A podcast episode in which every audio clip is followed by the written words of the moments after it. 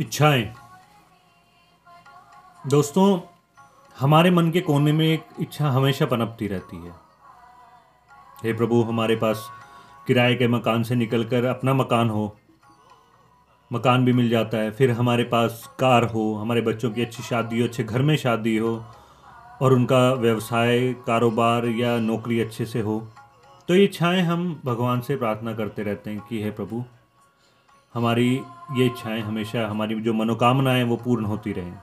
नमस्कार दोस्तों, मैं डॉक्टर आचार्य अतुल विशिष्ट आपका अभिनंदन करता हूँ। दोस्तों, मैं आपको ये छोटी छोटी जो इच्छाएँ होती हैं, ये पूर्ण होती रहें। भगवान की कृपा, लक्ष्मी जी का वास होता रहे हमारे घर में। उसके लिए दो तीन छोटी छोटी चीज़ें बताता हूँ। ध्यान से सुनिए। वैसे आप अपने घर में साफ़ सफ़ाई रखें हमेशा। वास्तु के हिसाब से वो बहुत ज़रूरी है।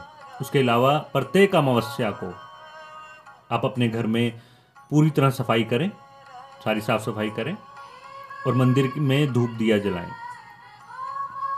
और भगवान से प्रार्थना करें, आपके घर में लक्ष्मी जी का हमेशा पास रहेगा। और एक और दूसरी चीज़ बताता हूँ कि यदि संध्या पूजा के समय या शाम का जो समय होता है, उस दौरान आपके घर में कोई परिचित या आपका कोई मेहमान आता है तो ध्यान रखिए कि आपने उस मेहमान का आदर करना है, उसका अपमान नहीं करना बिल्कुल भी, और उसको मिठाई और जलपान, अच्छे से जलपान करवाना है। और यदि आने वालों में कोई स्त्री है तो ये आपका सौभाग्य है। इससे भी आपके घर में सुख शांति, सुख समृद्धि बनी रहेगी। इसके अलावा तीसरी चीज़ बताता हूँ कि नियमित रूप से आप शनिवार को संध्या काल में, सूर्यास्त के बाद,